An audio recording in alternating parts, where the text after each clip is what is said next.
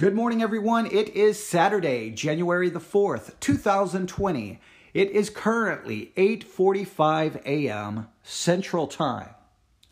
Well, late last night, I did a special live broadcast for the Theology Central podcast, and in that live broadcast, I made a very important point. And I want to repeat that point here because it's going to serve as a foundation for what I'm about to share with you. In that live broadcast, I stated this the enemy of theological and biblical truth is emotions and feelings. The enemy of biblical and theological truth is emotions and feelings. Now, let me explain what I meant. When I open the Bible and I read the Bible, I will find passages that declare truth. I will find passages that declare truth about God, that declares truth about morality. And guess what? That truth is stated and it doesn't care about your feelings or emotion. My job is to read the Bible, observe what it says, and interpret what it says, and then live in accordance to it, to obey it. Now, if my emotions and feelings get involved, I may read a passage that gives me a teaching about morality or about eternity, about God judging, about God declaring something to be a sin, God hating certain actions and attitudes, and my emotion may say, "Well, I don't feel like that's that bad. I don't I don't feel like it's an issue. I, I I, I don't like that idea. I don't like the way that feels. I, I, I don't like it. And so our emotion will get involved. And then what we will have a tendency to do is either start twisting the scriptures or trying to reinterpret the scriptures to be in accordance with how we feel.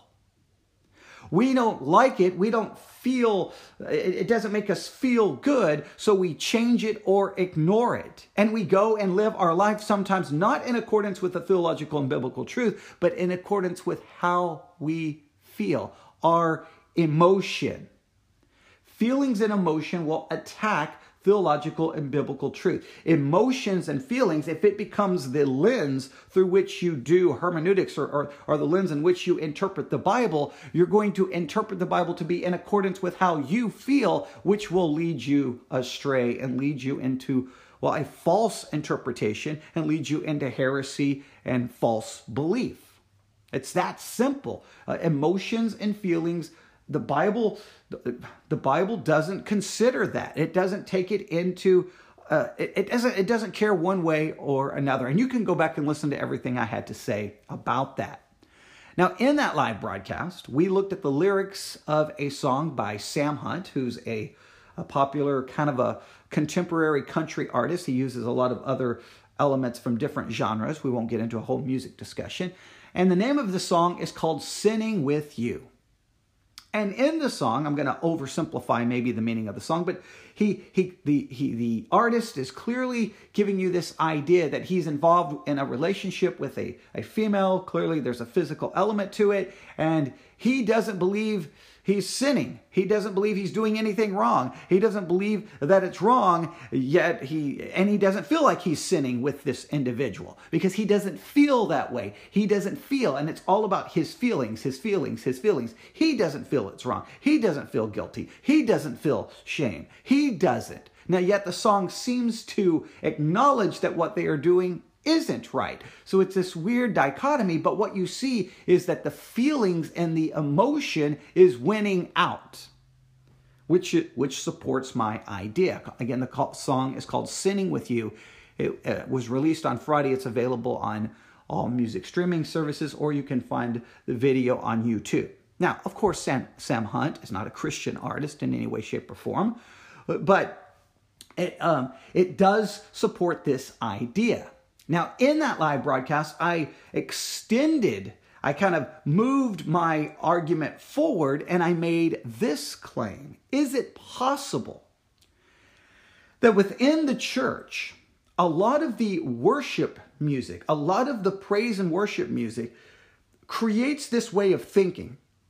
It approaches Christianity not from the position of biblical and theological truth that is clearly stated in Scripture and we're to obey it, but it turns Christianity into an emotional experience. It creates this idea that we are to approach God on the basis of emotion. And in much of the praise and worship song, it almost literally turns God not into the sovereign God, creator of heaven and earth, um, who is holy, holy, holy, separate from us and transcendent. It turns God into almost your boyfriend, girlfriend, husband, or wife, and it speaks of him on very emotional terms. Well, is it possible that that praise and worship music creates a way of thinking in the minds of people who attend these churches and sings these songs that they then when they open the scriptures they approach it again from the same perspective an emotional perspective. How does it make me feel? And their their their hermeneutic is i read the text how does it make me feel? And my feeling determines the meaning. That is how I think some people approach the scripture. And I believe they're being taught to approach the scripture that way in many cases through the praise and worship that occurs in the church and through the lyrics they are singing. Now that that is a major claim, I know, but I think there is some truth to it. So this is what I want to do. I, I, see on Sunday afternoons when I leave Victory Baptist Church, we usually get out of church around 12:15. 1220 whenever we finish up and I get in the car to drive home. If I turn on American Family Radio here in the Abilene, Texas area, it's 91.3 FM. There is a program on called under that is called Understanding the Times. Now, I don't agree with everything they say. I don't even agree with everything possibly that you're about to hear, but I always find the program to be interesting. They, they bring up a lot of uh, important issues that are happening in the world and happening in the culture, and they bring up a lot of issues that are happening within the church. For the last two weeks, they have focused on the worship wars. Now, this this originally these programs aired earlier in somewhere in 2019, and as we got to the end of 2019, going into 2020, they decided to re-air them. So they've been around for a while. I, I, you may have heard them. I don't know. I don't. The Understanding the Time program is not a very, a, a, you know, it's not well known as some other programs. Uh, but what I want to do is I'm going to share part one of this. It's called, again, it's called Understanding the Times Worship Wars Part 1. And I'm going to play it for you. Now, I'm going to play the whole thing with all their commercials, all their ads, everything, because if we're going to use it, I want them to be able to promote their ministry. And so then you can look them up and, or subscribe to their podcast and you can keep up with them. Again, I don't agree with everything they have to say, but um, just because you don't agree with everything doesn't mean that they don't bring up some important points. I will challenge you this. They're going to be talking about music. They're going to be talking about lyrics. They're going to be talking about artists, and lots of claims are going to be made. Interpretation of lyrics are going to occur. Look everything up they say. If they look up a song, if they if they give you the name of the song and only give you partial lyric, go look look up the whole lyrics, all the lyrics, and then see if you agree with their interpretation because interpreting a song based off one lyric is not is not very fair and i think sometimes that this occurs maybe it occurred in part two i can't remember. Um, but definitely check everything out. The reason i'm playing this though is it it goes along with this idea that I'm offering up. I'm offering up that there's an emotionalism that has crept into Christianity, and now we approach God and we approach Scripture based on how I feel, how it makes me feel. And if it doesn't make me feel a certain way, then I throw that idea out. I, I reject it. And if you don't believe me, look what's happening right now in the Methodist, the United Methodist Church.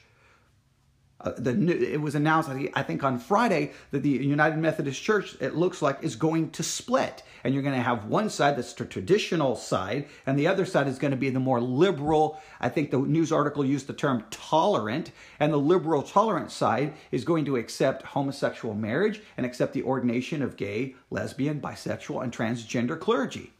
Now they're doing so not because of the Bible The Bible is very clear on those issues. It's not complicated. There's lots of there's lots of biblical th- uh, things that we could disagree with and have arguments on because the text is somewhat complicated. The text is pretty clear when it comes to the subject of uh, sexual morality and and ministers, etc., etc., etc. And but hey, they don't like it, so they're just going to change it, going to disregard it. But yet they're going to still claim to be Christian. They're still going to ha- claim to have a form of godliness, but it's going to be empty of truth. And it's going, and this happens because of emotion. You start talking about the ordination of women. It's going to, it's, it's, it's argued from an emotional perspective, not the text. So much of, of, of arguments today within Christianity are not text based what does the text actually say? Let's expound it. Let's let's exegete it. Let's study it. No no no no no. Emotions and feelings and and how this could make people feel that becomes the issue. In fact i believe i have the news article. Let me see if i have it here. Maybe i may not. It may be gone. Oh here no here it is. This this was posted on uh December the 31st, 2019, again, today's January the 4th, New Church of England Archbishop says Bible must bend to modern sexual morality. The Bible must bend to modern sexual morality. We look at what the culture is doing and then we must bend the scriptures to fit that.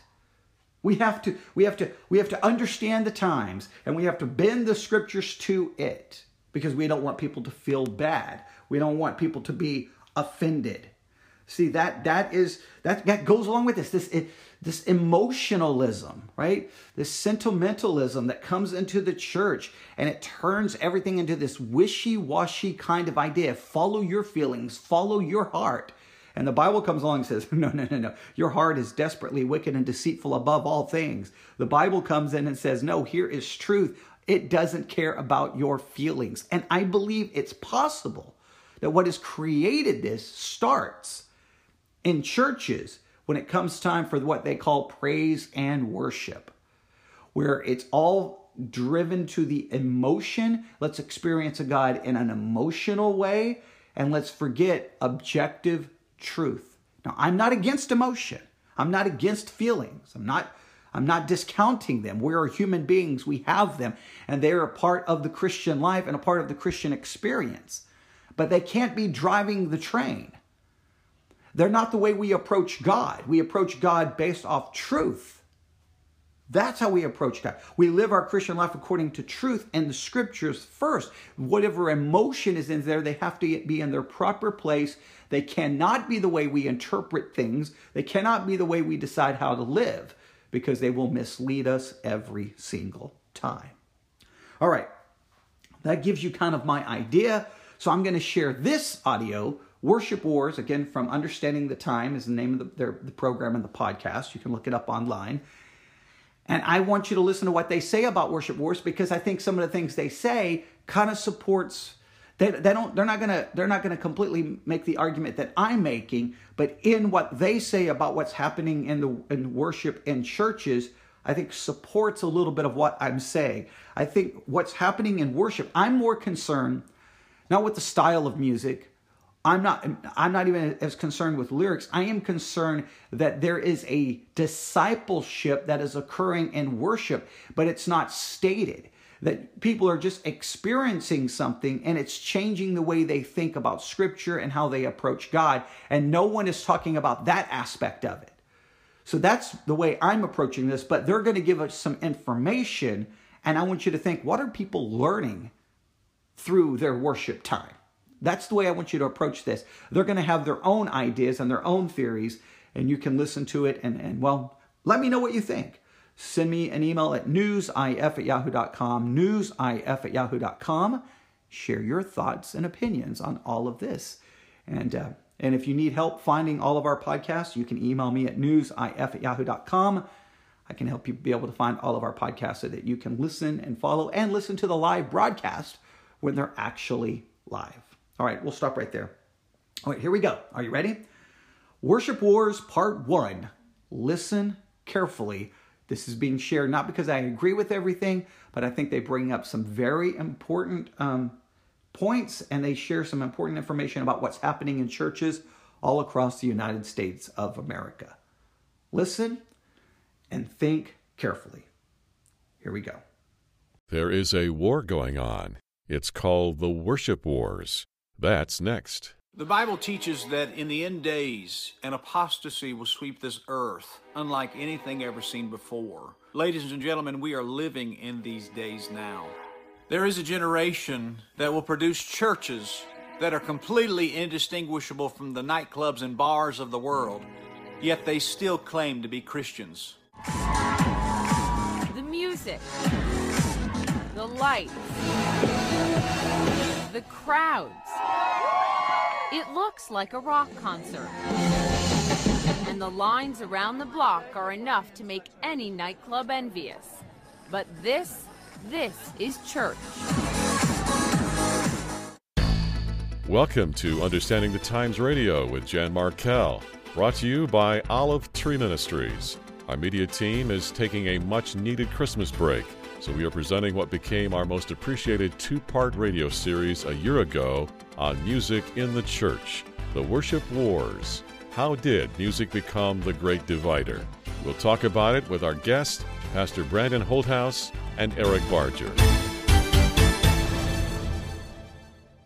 If we're really going to be honest about the subject, we have to admit that music is one of the central battlegrounds of worship. It's a tough one because the Bible doesn't say, Thou shalt not listen to this song. What the Bible gives us is principles about the holiness of God, about the nature of worship, and we are to cling to those principles and seek to apply them. I think we can say this, however. Insofar as we're introducing elements into our worship through music which are unholy, which are flesh centered, which turn our worship into mantras and repetitions as opposed to substantial declarations like the ones we find in the Psalms about the living God, we're going to be missing the mark. And the problem is, like a delicious bowl of Captain Crunch cereal, if you keep feeding that to a child, they're going to keep loving it, but it doesn't make it healthy for them. And so we have an entire generation of children that are being spoon fed Captain Crunch theology in their worship service, and it's toxic. It's literally changing their appetites to like things which are unholy and unhealthy for them. That means we're going to have to go back to some basics. Simple things singing the Psalms, speaking basic truths, singing with holiness without all the trappings that the world has in a way that we are really lifting up our hearts before God and not simply being caught up into an emotional frenzy.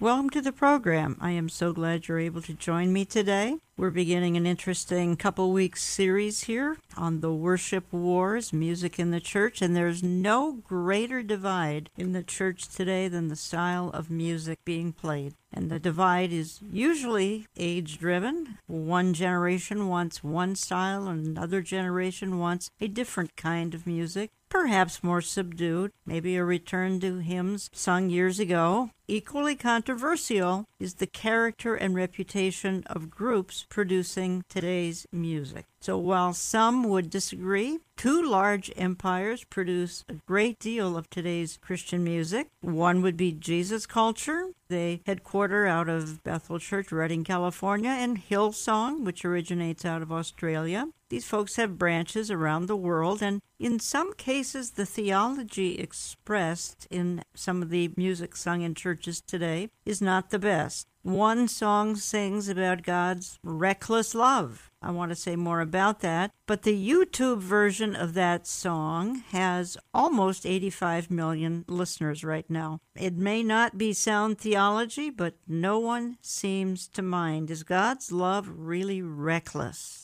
Well, Hillsong is called an international empire, but is it sound? Hillsong has produced more than 40 albums, which have sold over 11 million copies worldwide. But the soundness of the theology of many of these songs is suspect.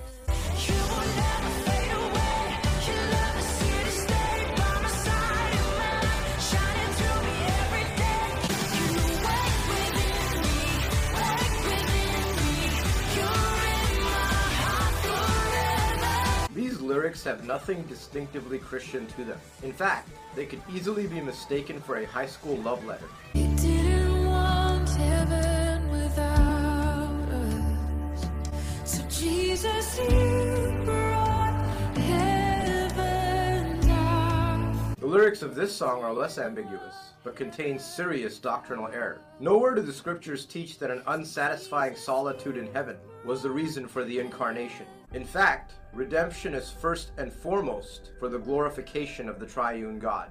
So, because of these controversies, I began getting emails some time ago. Just read one quickly here. Lisa writes, "The songs being played on Christian radio that are from Hillsong, Jesus Culture, and other artists who are New Apostolic Reformation, Emergent, other things are prevalent in the churches, even where you don't necessarily hear false doctrine being preached from the pulpit. It's entering in through the music, and the people seem to be clueless. Lisa says the older people don't necessarily like some of it, but they are seeing the young people get excited about the Lord, except it's a different Jesus. So my husband and I are quite distraught by this trend, and it seems that the Christian music industry has been hijacked. We would very much like more information on this. There isn't much safe Christian music out there anymore. So that has set the stage for the programming here. I am joined for the balance of the programming by a pastor who is outspoken about using proper music in the church. Brandon Holthaus pastors Rock Harbor Church in Bakersfield, California. Eric Barger also joins me. He has a background in music as a musician, as a record producer, and more. That would be years ago. And, gentlemen, thank you both for joining me for the program. Thanks, Jan, for having me, and thanks, Eric, too.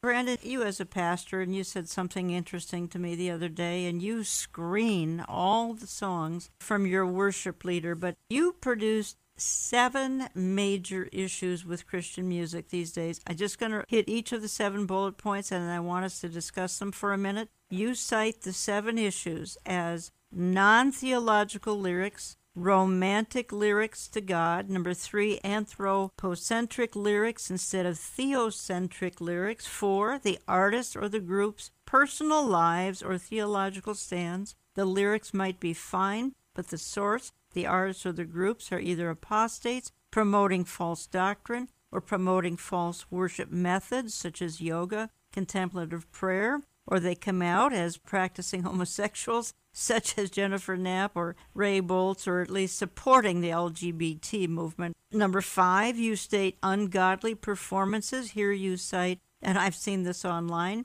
Hillsong's New York Women's Conference having the youth pastor impersonate the naked cowboy. This is horrific. I've seen it. Hillsong having a Christmas performance in which they portrayed Jesus being born in a bar and they have taken that down from YouTube, but they did have this performance. Or the Wild Goose Festival, which was a four day extravaganza of music involving reconciliation yoga, progressive Christian mysticism. Number six, the use of long and loud music sessions, 45 minutes to an hour, to put the people in an altered state of consciousness knowingly or unknowingly. Music is used as a stimulus bombardment to the emotions and physiology of the person to bypass the intellect and create a mental state. Number seven, worship worshiptainment. This derives from the seeker friendly movement. Artists are creating a Broadway type of show to entertain. In other words, smoke and lights, Elvis impersonators, Michael Jackson thriller reenacted. Many of them will misapply Paul's statement in 1 Corinthians 9:22 which states, "By all means I might save some and use it to justify what they do." Brandon as a pastor, then do you take a lot of this back to the church growth movement? Well, Jan, I certainly do. And I think a lot of it started with that. The intent was to reach the younger crowd. So, with that intent, they said, well, how are we going to do this? Well, we're going to do it through music, and we're going to play certain songs with certain lyrics. We're going to play it at a certain volume level, and we're going to do it at the expense of a lot of other people, particularly the older generation. So that's caused a lot of the culture wars that we're seeing in the churches. Now, as you know, as people walk into some of these worship places, they have to be given earplugs That's because right. the music's played so loud. And sometimes they're playing secular music and having Elvis impersonators or whatnot just to entertain people. So, yes, it definitely comes out of the church growth movement. That is one of the target audiences of the church growth movement, and that's become a problem today. Eric, does this go back to Peter Drucker? Is that who this goes back to? I think this whole idea has taken quite a while to evolve. It is probably pretty hard to point at just one particular thing, but Peter Drucker certainly had a big influence because the whole teaching of the idea that you're going to build a big church or a bigger church, and this is going to be one of the main elements by changing the music in the church to bring in younger people. And we all want to see younger people come to church. We all want to see churches grow but how we're doing it i think the ethics and the whether it's biblical or not the way we're doing it i think is very important these days anything goes and uh, you just brought up the idea of earplugs and so on. It's with the musicians the worship leader the leaders of the church the sound people. It has so many different elements it's hard to really say in each church where it is. It started i think with this lure that if we did particular things and one of them like i said is music that it was going to inspire people to come and sit in the seats you were a record producer, and my understanding is anything above 80 decibels is not healthy. We're going to play some clips today, and folks are going to hear they're way above 80 decibels. And this is going on in most churches. Some folks are fine with it, some are not so fine with it. What's the worst that can happen, Eric?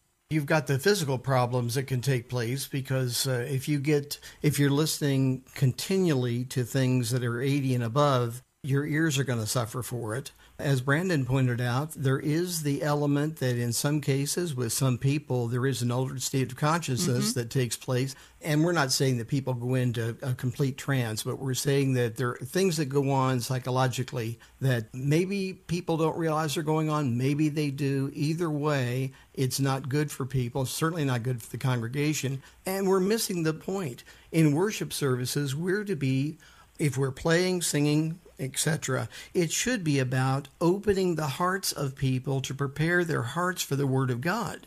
We have music first in our services, and there's biblical reasons for that that we won't go into and don't have time to go into. We want to open the hearts of people to receive God's Word, not Right. just get them into a frenzied state. Right. In talking to you gentlemen, and I found it intriguing that many, many churches today, Brandon, correct me if I'm wrong, but they're having 45, 50 minutes of music and 15, 20 minutes of the Word. Am I right? Yeah, it's been a total reversal. If you look at the church in the past, the centralized aspect of the church was the teaching of the word. The old sermons, the old pastors of yesteryear, sermons went 50 to 60 minutes. Mm-hmm. Now it's completely flip-flop. You got worship services lasting 45 minutes to an hour.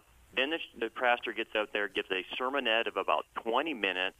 So it's a total role reversal that now worship is the focus, not the Word of God. And when you get that 20 minute sermonette that's on a second or third grade level, that's intentional many times. They want to stay away from controversy. They Okay. want to stay away from issues that would upset people, so they minimize the teaching aspect, but then overdo the worship. And then, like Eric said, back to the music putting people in an altered state of consciousness. I'm not saying that every time someone does this, it happens, but studies have shown from the secular world that if you have a high, high bass or high volumes of music and you do it for a prolonged period of time, it does put people into almost a trance state where their thinking is suspended. In fact, in some articles, they note it only takes 13 to 15 minutes for someone to go into this state. Okay. So it's a real phenomenon. Whether it happens or not in every church service, that's the problem we're starting to see. And and the evidence is all you have to do is go on YouTube and watch these frenzied church services where they're jumping around, going crazy, having mm-hmm. ecstatic utterances, going into trances, and they're saying that's of the Holy Spirit. If you just join me, folks, you may wonder what our conversation is about. You're listening to Understanding the Times Radio. I'm Jan Markell. And I have on the line from Bakersfield, California, Pastor Brandon Holthaus, Rock Harbor Church. Learn more at rockharborchurch.net, rockharborchurch.net. Kind of the familiar voice by now of Eric Barger, who has a background in music and record producing, etc. I do want to play another clip. I think, uh, Eric, you wanted to weigh in. Well, I just wanted to say that I can just just hear right now some people saying, "But wait a second, if if I do what you guys are talking about, if I if I don't have this particular kind of music, um, people will leave the church. I mean, my growth Yeah. will go down, Your our growth- offerings will go down, Yep. all those things. Listen, we're there to please God, Mm-hmm. and God is the one that we should depend on to fill the seats as He sees fit, not by just our ideas and by the ideas of the church growth movement that I think has done more to damage the church Right. than anything else. And we've got to depend on God. That's the point of it. I want to spend just a minute here on some of the words being sung because, in some cases, I'm not sure. I mean, you can't tell if it's being sung to God, if the words are being sung to somebody's spouse, or what. And I teased this with my intro, and that's the Reckless Love. Reckless Love, done by, I believe, Hillsong, am I right?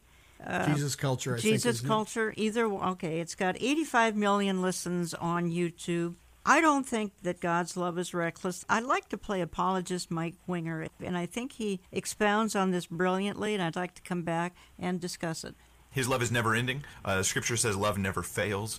God is love. God is eternal. His love is never ending. Literally, that's like a, a theological bedrock statement you could make that God's love never fails and He is love and He's eternal. So His love's never ending. But then we get to the word reckless. And by the way, I do this with worship songs, and you should too. You should think it through. You should ponder it through. You should ask yourself if you can sing this to God and mean it. I think this is just being smart. It's being good, faithful Christians that we would be pondering our words we declare to God before declaring them. So, reckless. Is God's love reckless? The simple answer is no. In no sense of the word, and I'm going to unpack this now, but in no sense of the word is God's love reckless. Here's the definition of the word reckless of a person or their actions. It's an adjective, and it, it means without thinking or caring about the consequences of an action. Example, reckless driving. You might think, oh, we could still use that. He didn't care about the consequences of his actions, but that's not true. When Jesus went to the cross, all he cared about was the consequences of his actions. He was redeeming the world, and he cared about that a lot. God so loved the world. That's not reckless. That is targeted and intentional. That is all about the actions and the results of those actions. And we find the cross is not a reckless act at all in any sense of the word. The synonyms of reckless, I mean, just look at these rash, careless, thoughtless, heedless, unheeding, hasty. Just look at these things impulsive, impetuous. Like these are not descriptors of God who, before I was born, He was singing over me. Before I was even alive, God was loving me. God was planning out the path of salvation. All this stuff was planned out.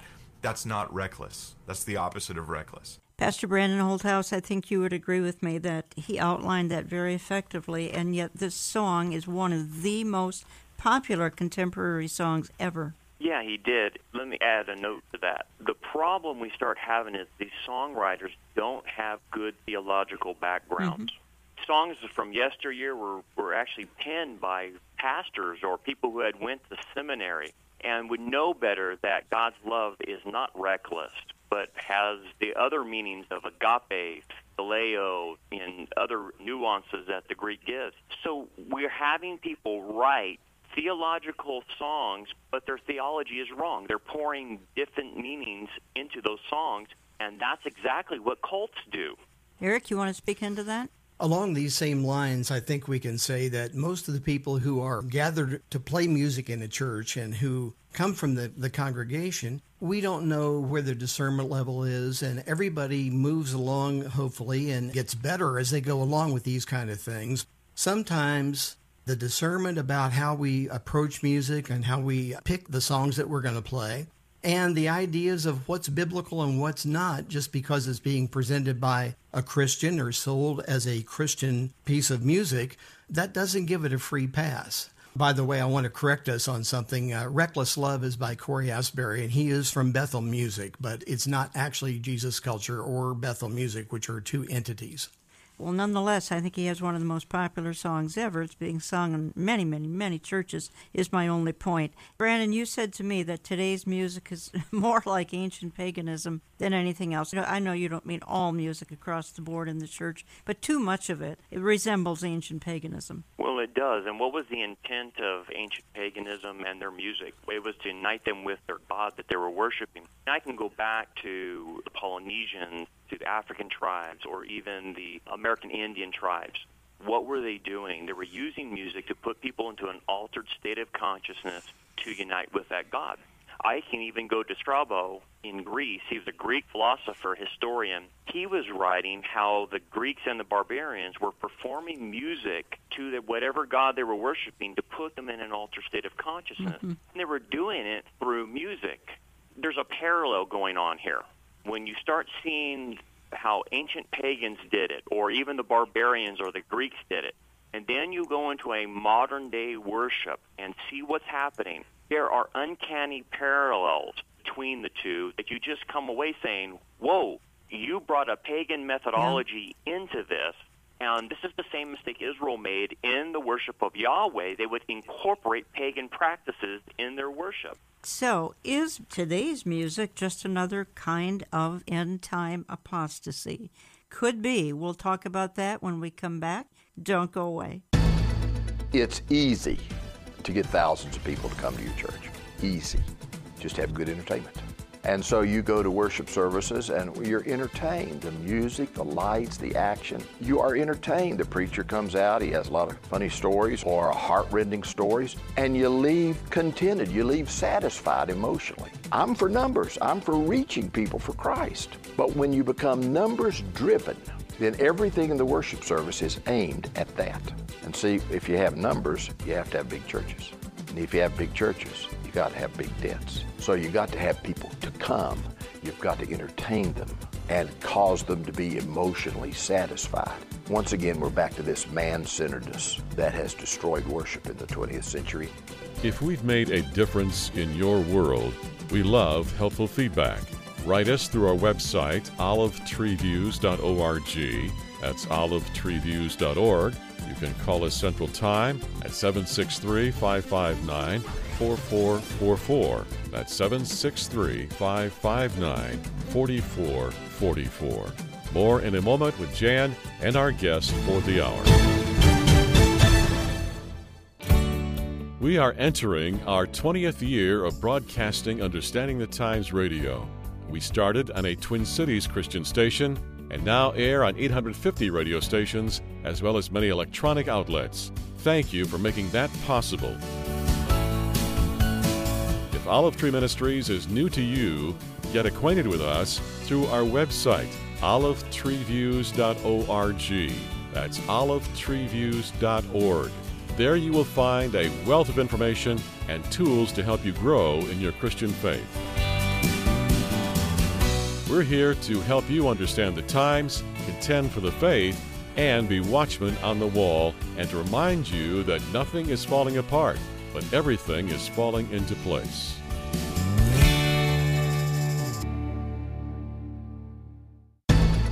really a lot of what's missing is that on Sunday morning there is this decided effort to have a concert instead of Yes. a worship service. Good. And if there's not instruction coming from the pastor, the leaders in the church, from the worship leader, and it's reiterated over and over to the musicians so that they're all on the same page, moving in the same direction, the whole concert idea comes into play. And we are definitely performing when we're on a stage or platform on a Sunday morning in a church. But who are we playing for and why are we playing? This is not a concert. This is to, to prepare the heart of the people in the congregation, the hearts of, of them who listen, prepare them, like we said earlier, for the Word of God. If you miss a program, you can always access the program electronically on our website at oneplace.com or on our YouTube channel under Jan Markell and Olive Tree Ministries. We insert images and videos there for those who learn visually. Or download the oneplace.com mobile app and have the program delivered to your devices. Let's return to Jan Markell, Pastor Brandon Holthaus, and Eric Barger.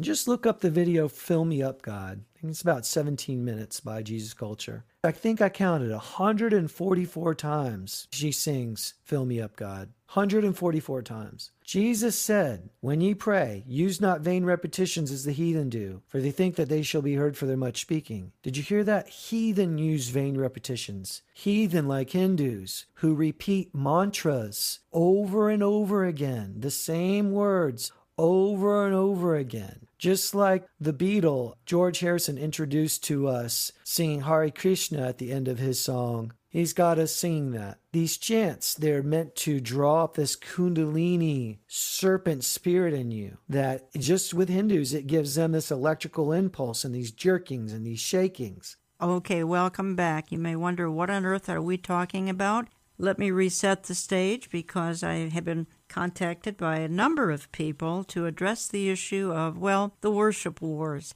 And that's what's going on in our churches today. As people write and tell me they visited up to 20 churches just trying to find music that isn't going to be detrimental to their health or to find music whose words are not way off base, or to find music representing theology that is way off base. You've got a lot of groups representing, for instance, Kingdom Now theology. The church is going to make the world perfect. Well, that's nonsense. And yet, lots of songs are singing about that. We're looking at a couple of organizations that are very successful and they produce some music that's beautiful. Hillsong produces lots of music that sounds very nice. Other songs are off base. Same with Jesus Culture. Far more than those two organizations, but those are prominent today. Again, this would be the worship wars going on in the church. I'm talking to Pastor Brandon Holthaus from Bakersfield, California. You can learn more at rockharborchurch.net. You can also find his prophecy updates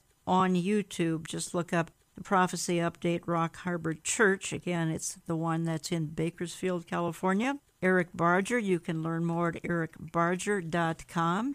Contact the men through their websites. I said I want to talk a little bit about is this just another form of end time apostasy? And I personally think it is. And we opened discussing a little bit about the church growth movement, which has led to some apostasy. We've talked a little bit about hiring secular musicians. Smaller churches cannot possibly compete with smoke and lights and all the things that the larger churches are bringing in to attract heavily a younger crowd. Folks without good music, the churches that don't have this kind of music, well, people are probably going to leave it. Eric, talk to me just a little bit about this form of end time apostasy in the music. After all, your background before you came to the Lord was the music industry. Well, if there's weak teaching in the church, or if there's incorrect, that is um, anti biblical teaching in the church, it's going to filter into the music. I think that the standard about how strong our lyrics need to be, how biblical they Mm-hmm. need to be, the attitude, you know, and I think really a lot of what's missing is that on Sunday morning, there is this decided effort to have a concert instead of Yes. a worship service. Good. And if there's not instruction coming from the pastor, the leaders in the church, from the worship leader, and it's reiterated over and over to the musicians so that they're all on the same page, moving the same direction, the whole concert idea comes into play. And we are definitely performing when we're on a stage or platform on a Sunday morning in a church. But who are we playing for and why are we playing? This is not a concert. This is to, to prepare the heart of the people in the congregation, the hearts of, of them who listen, prepare them, like we said earlier, for the Word of God. And that to me is such a bottom line, it can't be said too often. So the bad theology can come in, and certainly it has come in when you see how many emergent church ideas we see just popping up where the lyrics just are uh, kind of you can almost get by you know you try to do just as as little as you can you don't want to be too spiritual you don't want to turn people off you certainly don't want to bring any conviction to their hearts by what you sing all these things add up to problems to me Pastor Brandon Holthaus, you said to me apostasy is having its way in the music industry. Why don't you elaborate on that? It's not only happening in the pulpit, the great falling away, Yes. as we're noting constantly. Church after church, person after person is falling from the faith. They might have started out well, but then they are not finishing well. Well, that same aspect where people are departing from the faith and accepting things that are not biblical, it's now happening in the music, and we shouldn't be shocked by that. So now it's affecting how the theology is being communicated through the music. And again, I come back to the church growth movement Mhm. and what Peter Drucker was kind of instructing a lot of the church growth movement guys to do through music. And a lot of what he was telling them to do is do target marketing, give them what the world wants. Make sure you're results oriented and you have profitability in what you're accomplishing through music. Basically, that means nickels and noses. Does the music pack the church? And if it does work, then keep doing it.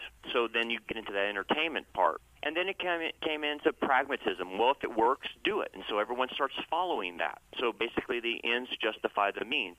And the ends were bigger churches. Well, they equated bigger churches with, well, we're evangelizing, we're reaching a lot of people. And again, it was a come and see mentality versus a go and tell of the Great Commission. Mm-hmm. It's the exact opposite of what Jesus told us to do.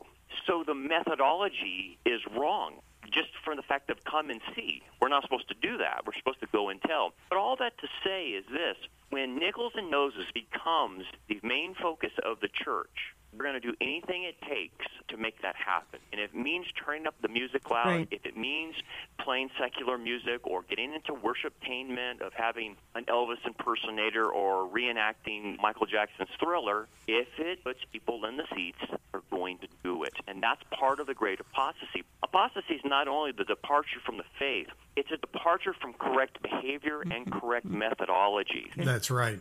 You have to encompass all of that. And so what we're seeing is bad methodologies, bad behavior. The performer's lifestyle, if they claim to be a Christian, should be consistent with what they're singing about. You're listening to Understanding the Times Radio. Jan Markell here, talking to Pastor Brandon Holthaus and Eric Barger about the worship wars, music in the church. Listen, someone who's perfected the marketing, and I want to play a clip. It's less than a minute.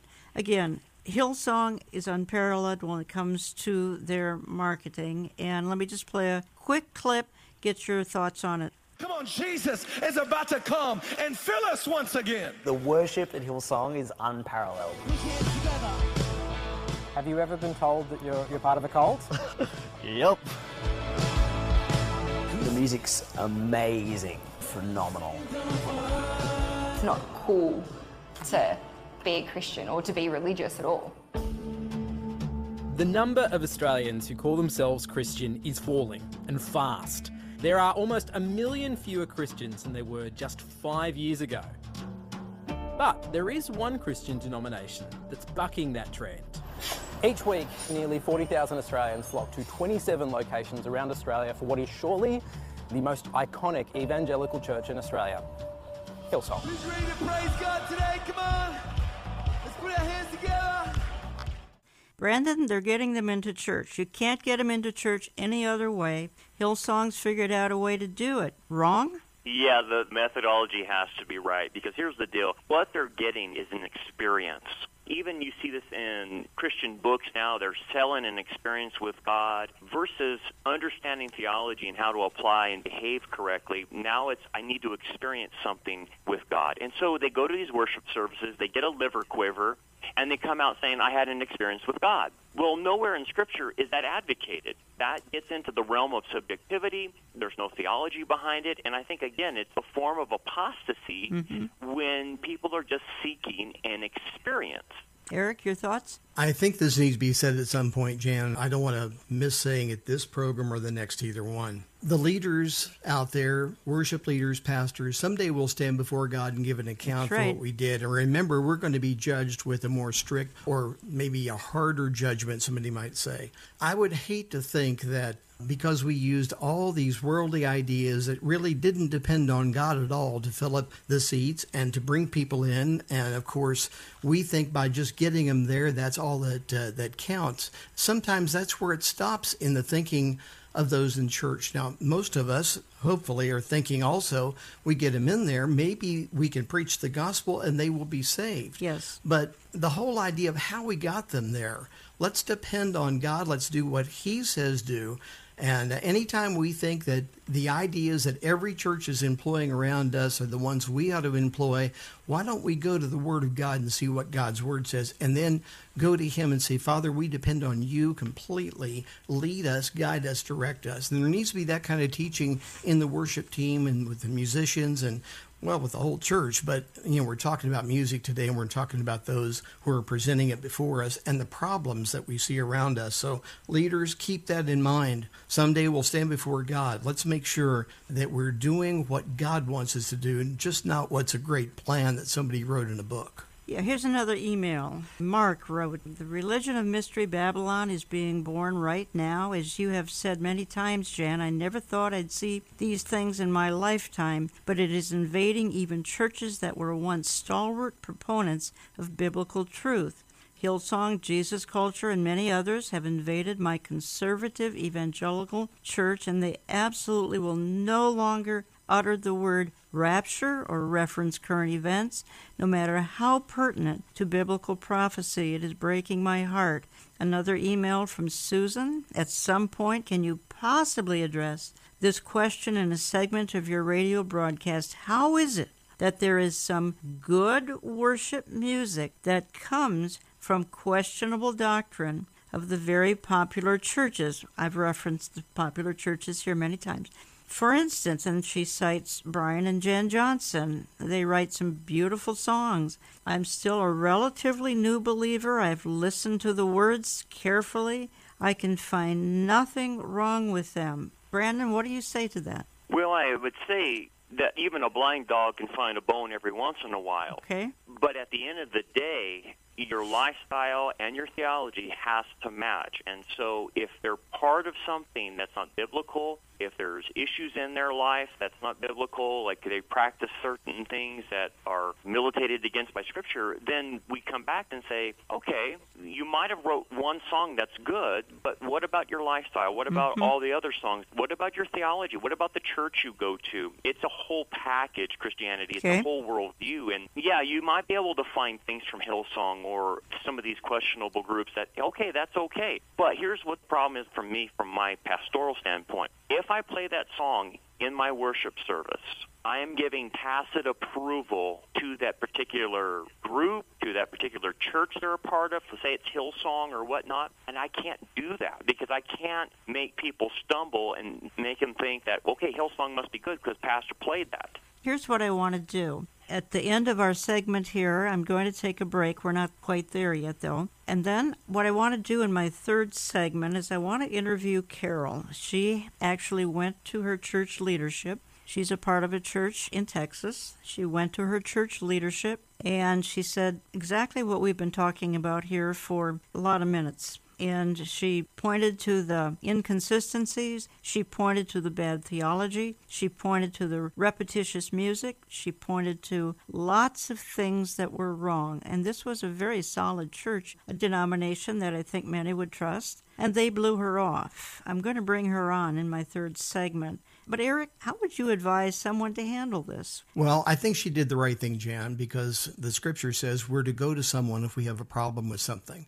That's what she did. She went directly to the leadership. She got a, an answer, a response that certainly was mind blowing to her, but at the same token, she did the right thing. And I think that's the most important thing is we keep things in a biblical perspective. Here's another area where I want to get to eventually, and we may have to tackle it next week. And I'm asking that you both would come back next week in part two of our series here on the worship wars going on in the church today. And that is the whole issue of theology. Now, I've already referenced that. I said a lot of these songs, they're singing about kingdom now. Brandon, if you could find the words you sent me the other day, it was just priceless Sure. because what folks are actually singing in church, they're singing this horrifically false theology. How about the prosperity theology? That really is Hillsong. Here's apologist Justin Peters. Hillsong Church is Word of Faith. Everything we've been talking about, that's what they teach. A lot of their music, this is the kind of the musical arm, I suppose. Some of their music is pretty good, and a lot of churches sing their music. And sometimes I'm asked, well, do you have a problem with singing Hillsong music? Some of their songs are okay. Not all of them, but some of them are okay. The lyrics are doctrinally sound. However, because of the popularity of their music, you see, Hillsong uses their music as a hook. And they get their hooks into you through their music, and then they pull you into their theology through their music. I would never be comfortable in singing a song from Hillsong in my church, knowing where it comes from. Okay, prosperity theology. That's what's coming through some of these songs. Brandon, would you agree? Absolutely, and you can see it peppered all through these artists' songs. And when you look at their lyrics, they tell you what they believe. For instance, there's a song out there by Kari Jobe. She's New Apostolic Reformation Mm-hmm. Kingdom Now, Word of Faith. In one of her songs, she notes that Jesus' battle was in the grave, the war on death was waged, the power of hell forever broken. Well, that's classic Word of Faith theology, where Jesus had to go to hell to finish the work of atonement. Well, we know that's not theologically correct. He finished the work of atonement on the cross. He did not have to go to hell and continue to battle Satan and the demons to secure our salvation. But that's classic word of faith. So, yeah, you see it peppered all through there. All right, gentlemen, would you kindly come back next week so we could do part two of this series? I'd really want to spend a little more time on the theology. It's one thing to have the repetitious words, etc. It's another thing to have the volume that a lot of people are having to endure. We've already talked about earplugs are now being handed out before folks go into a sanctuary. It's another thing to have worshiptainment, which is not right. It's a matter of fact, it's terrible all sorts of things are going on.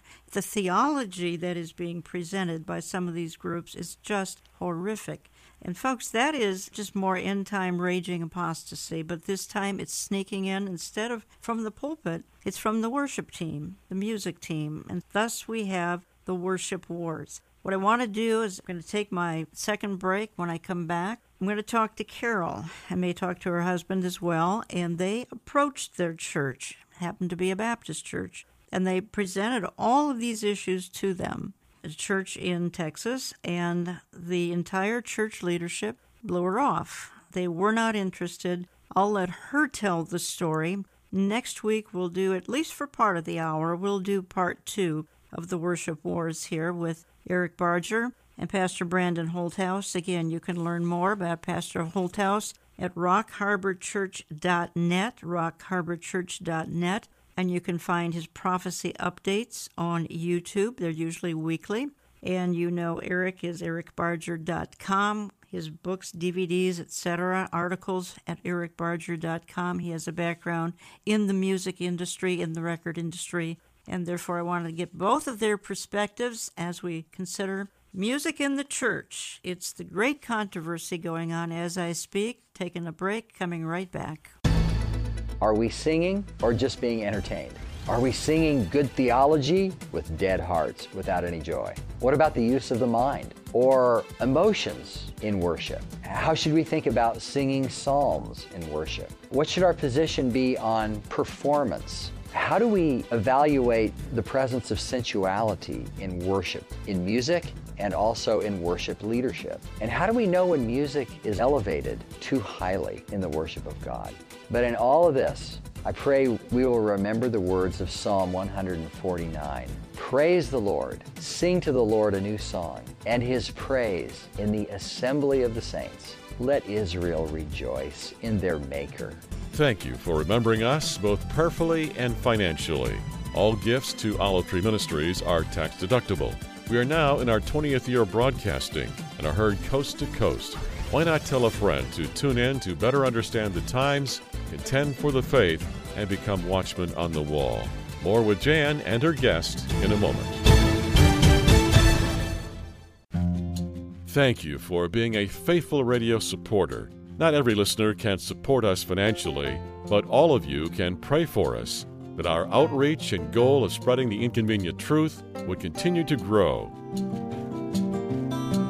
If Olive Tree Ministries and Understanding the Times Radio have made a difference in your life, add us to your daily prayer list. Like all frontline ministries, we experience daily attacks and setbacks as we try to bring listeners the good news of salvation through Jesus Christ and his soon return to rescue his church.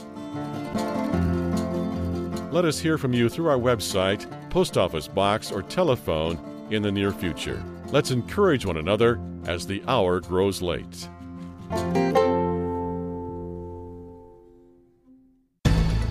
I'm learning there are many, many people that are wanting to have the kind of pastor that I now have. They're hungry for somebody who's going to stand on the word. They also, again, I mentioned a true shepherd is somebody who's going to protect their flock. Right.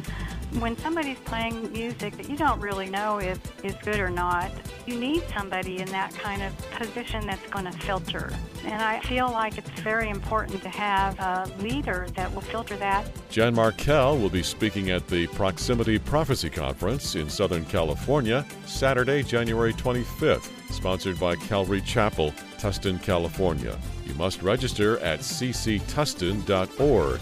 That's cctustin.org. We are wrapping up our discussion on the great divider of the church today, music.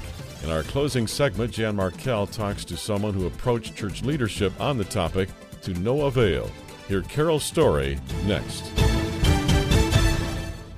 And welcome back, folks. Remember, this program is always posted to my website on Saturday morning, olivetreeviews.org, olivetreeviews.org. Why don't you sign up if you'd like to have it downloaded to a device for the OnePlace.com mobile app? Encourage you to sign up for my print and e newsletter. We talk about these topics in my various newsletters. And if you do write to us, and particularly if you send a gift, would you always tell us what station or how you listen? What station, or perhaps you're a podcaster, helps us to know those things. Now, I want to move into my closing minutes here on Understanding the Times Radio. We've been talking about the worship wars for the hour. And I am now talking to Carol, and we're not going to give last names at this point in time. But let me just sort of set the stage. And Carol, thank you, first of all, for joining me. I appreciate it a whole lot. I heard from you by way of email because you heard the programming I did of Dirk and Joan Miller. You heard about the loss of their daughter Caitlin to the New Apostolic Reformation, and you were troubled that your church was playing New Apostolic Reformation music. They were playing Jesus culture. You actually approached your church leadership. I think you also wrote some notes to area churches, but let's start with your former church. What happened when you approached them? Hi, Jan. Thank you for having me. Yes. Yes, we felt like a year previous to all this, my husband being on the worship team played some of the Jesus culture music that we started feeling troubled about it. But then, especially when we heard your program about Caitlin, we dug deeper. And that's when we approached our church and were told that they didn't have any time to really check into other people's ministries. We were told basically what our own character flaws were, and they never really even approached what the theological viewpoint was in the paper that we wrote we felt like they were dismissing the whole issue as being a non-issue. And you tried only one time. Obviously, you weren't a pest, in other words. Well, we had mentioned it previously in passing, and were told that as long as the lyrics were okay, then it's okay.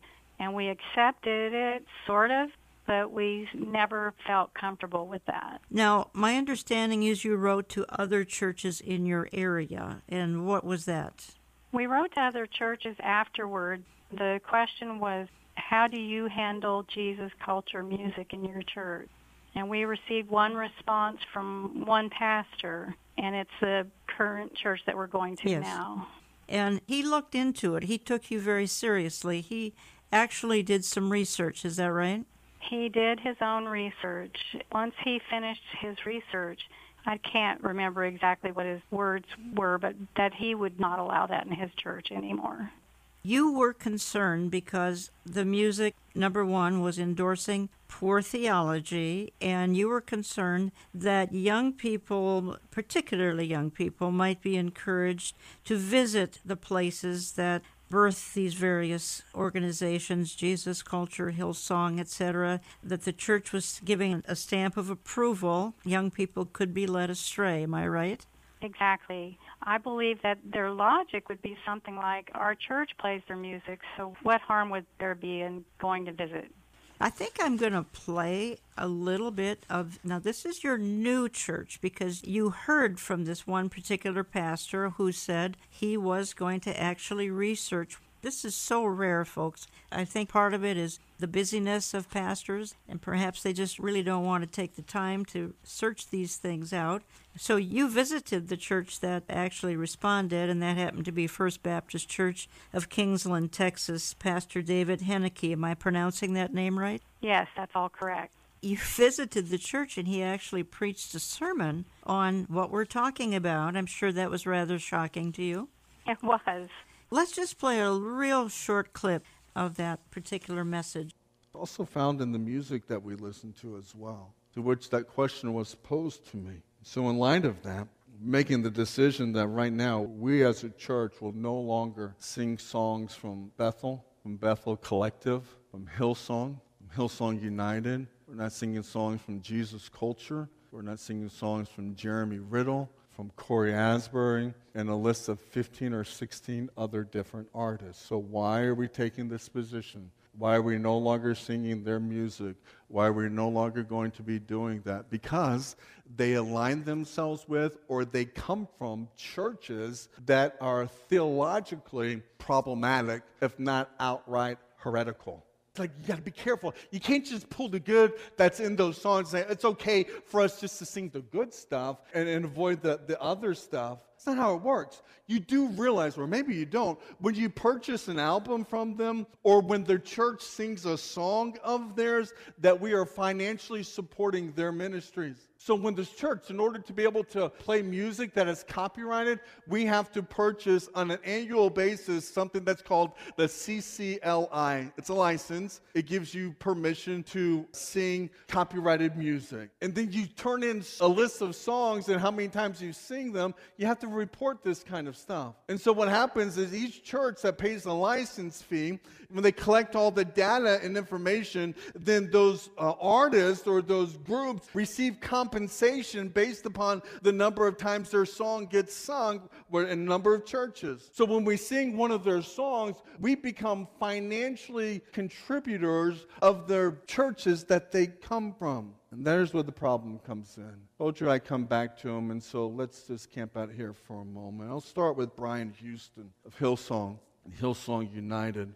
Hillsong Church is the Pentecostal megachurch that's affiliated within the Australian Christian churches. It is the Australian branch of the Assemblies of God. And part of their doctrinal belief is that of the prosperity gospel. This quote comes directly from Hillsong's website. It says, We believe that God wants to heal and transform us so that we can live healthy and blessed lives in order to help others more effectively. And this falls in line with the teaching that God always wills to heal. And that blessed equals healthy. That's the prosperity gospel, which adds that God's desire is to enrich you financially. And just to make sure you don't think I'm grabbing at, at straws just from one line from their website, let me read to you a, a direct quote from their pastor. He published a book uh, this book was published many years ago, but the name of the book ought to get our attention. You Need More Money. It's his book. In his book, You Need More Money, on page number eight,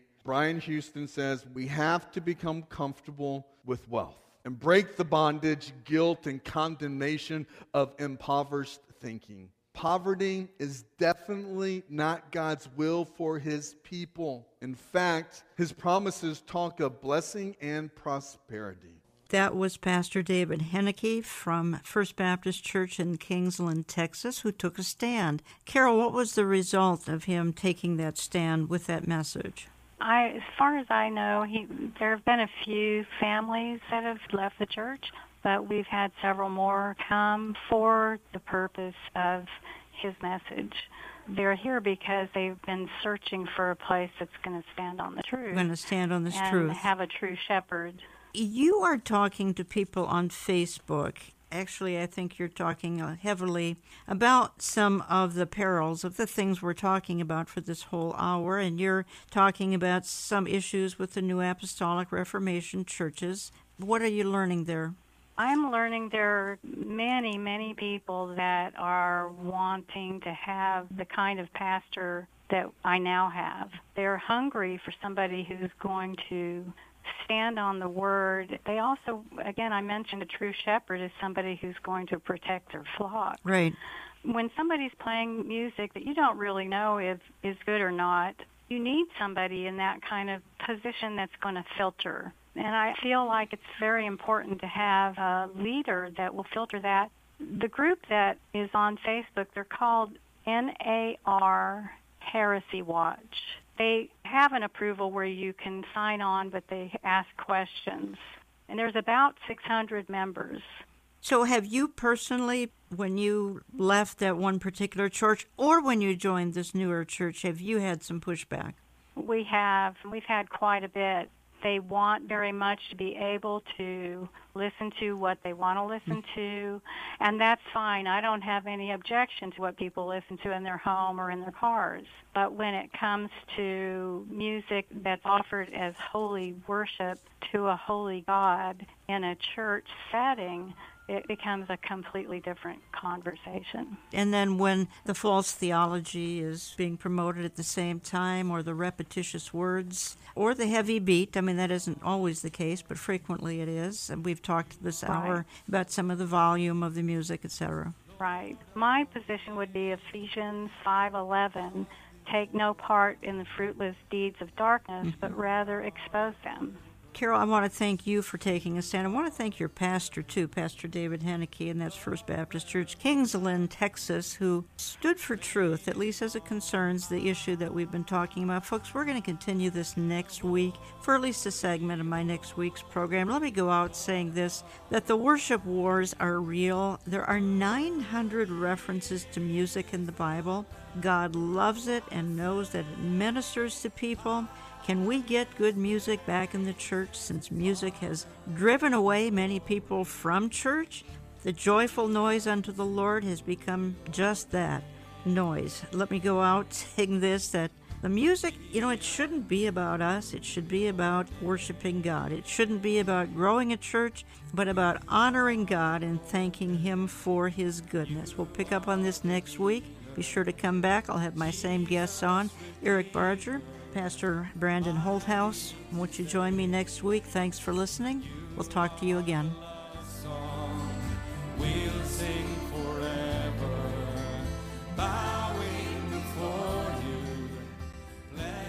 Over the years, we have heard from thousands expressing various kinds of troubling church issues. We are thankful that many pastors are trying to hold to biblical truth. Write us through our website, olivetreeviews.org. That's olivetreeviews.org. Call us Central Time at 763 559 4444. That's 763 559 4444. We get our mail by writing to Olive Tree Ministries in Jan Markell, Box 1452, Maple Grove, Minnesota 55311.